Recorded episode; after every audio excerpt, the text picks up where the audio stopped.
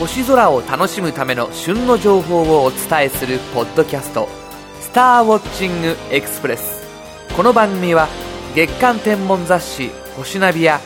天文シミュレーションソフトウェアステラナビゲータでおなじみの株式会社アストロアーツがお送りします。さて、遅ればせながら明けましておめでとうございます。今年初めてのスターウォッチングエクスプレスです。本当に今頃ですが、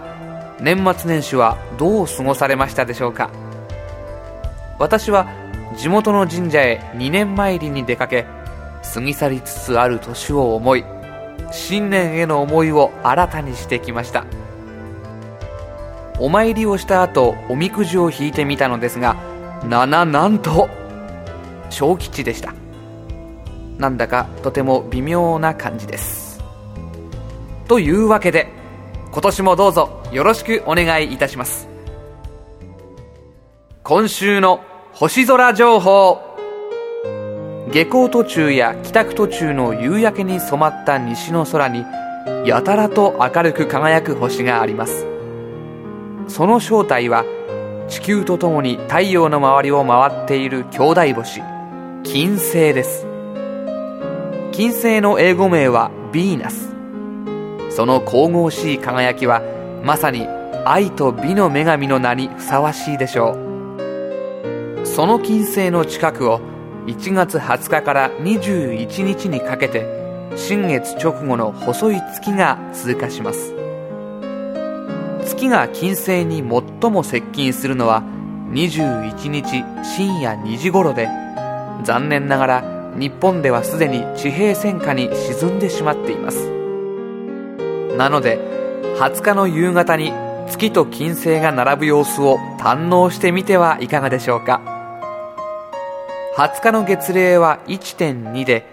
日没30分後の高度は金星より低く、7倍の双眼鏡の視野にギリギリ収まります。金星を目印にして、そのほぼ真下にある細い月を探してみてください。昨年末に行いましたスターウォッチングエクスプレス50回記念プレゼントキャンペーンに、本当にたくさんのご応募をいただき、誠にありがとうございました。制作担当者ともども、ただただ感謝感激しております。今日は皆様からお寄せいただきましたメールのほんの一部をご紹介させていただきたいと思います。ハンドルネームさゆきさんのメールです。早いものですね。50回おめでとうございます。 iPod を購入し、ポッドキャストを探していた時に、視聴した時点で即登録しました。第1回目から聞いています。この番組を聞いていて、私が特にいいなと思うのは、季節ごとの天体イベントが紹介されることです。聞いているうちに、なんだかワクワクしてきます。星の名前などそれほど詳しくないのですが、覚えたいなという気持ちになるのです。それと、番組の雰囲気というか、篠原さんの語りがいいですよね。優しい気持ちになれます。ある意味癒しです。おそらくこの番組がなければ、小学生の時に好きだった天体観測を思い出してなかったかもしれません。この年になって、今頃熱を持って星を見るようになりました。ハンドルネーム穴堀ママさんのメールです。眠る前には愛犬と星を見てます。疲れたりストレスが溜まった日は、世界は広いなぁなんて、自分の小さなつまらない出来事を洗い流しています。新聞でこの番組を知り、毎回楽しみに聞いています。これからもおばさんのストレス解消に協力してください。ハンドルネームはるかかなたさんのメールです。子供の頃から星、宇宙が大好きで、スターウォッチングエクスプレスも初回から iTunes に登録、ダウンロードして楽しんでいます。私は子供の頃青森に住んでいて、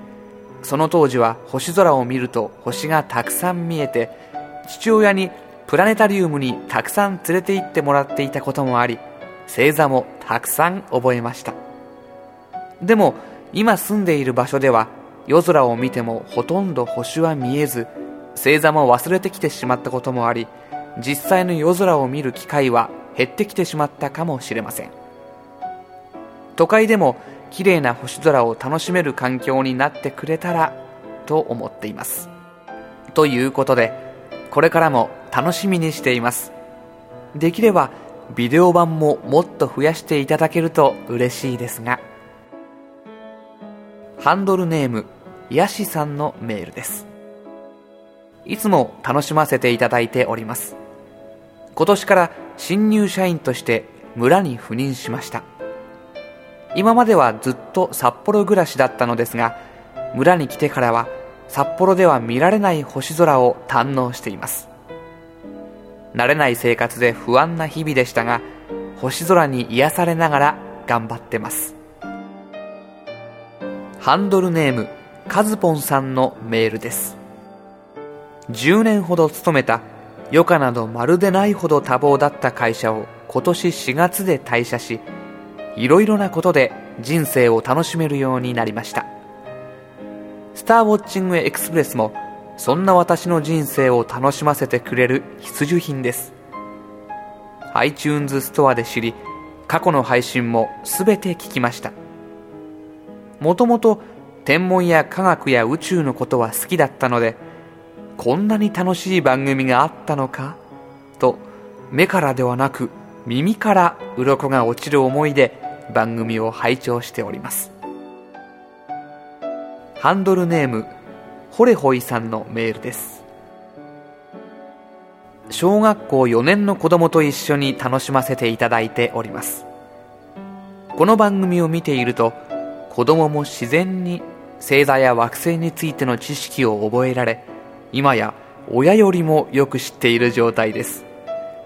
今後とも楽しい番組をよろしくお願い申し上げます。ハンドルネームキセノンさんのメールです。寝床に入って暗い中 iPod でこの番組を聞きながら星空に思いを馳せるのは大変心地よいリラックスタイムです。篠原さんのゆったりとした話し方もこの番組にぴったりだと思います。番組のエピソードあたりの長さはちょっと物足りないかなと思いますが、あまり長くても聞くのに気合がいりますので、これぐらいでちょうどいいのかもしれません。更新回数が増えると嬉しいです。各地のおすすめ観光スポットなんかの情報も番組で取り上げてもらえるといいのではと思います。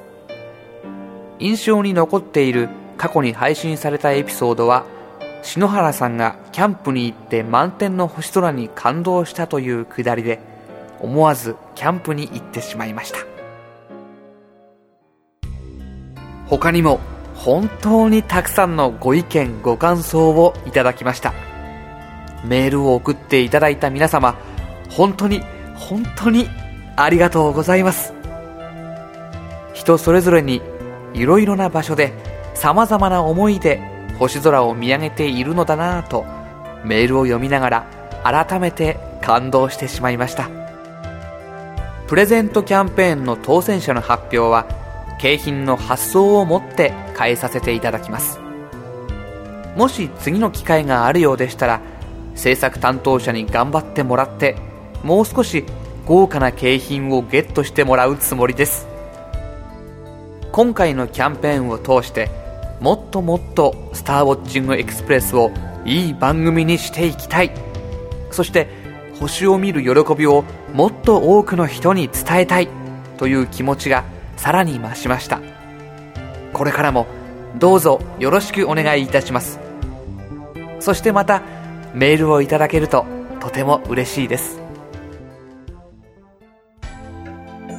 今週のインフォメーション。さて、この度アストロアーツの天文シミュレーションソフトウェアステラナビゲータバージョン8のプロモーションビデオが完成しました。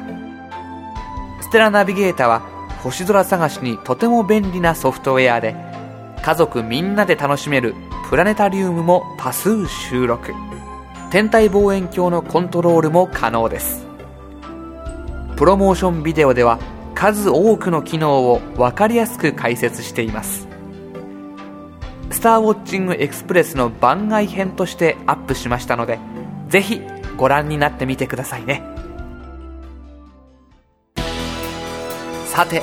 今回のスターウォッチングエクスプレスはいかがでしたでしょうか。より詳しい星空を楽しむための情報はアストロアーツホームページ http://www.astroarts.co.jp/ をご覧ください。アストロアーツホームページには宇宙天文に関する情報をはじめ、ソフトウェアや望遠鏡、双眼鏡など星空を楽しむためのさまざまな商品を購入できるオンラインショップもあります。次回のスターウォッチングエクスプレスは1月26日頃配信の予定です。それではまた。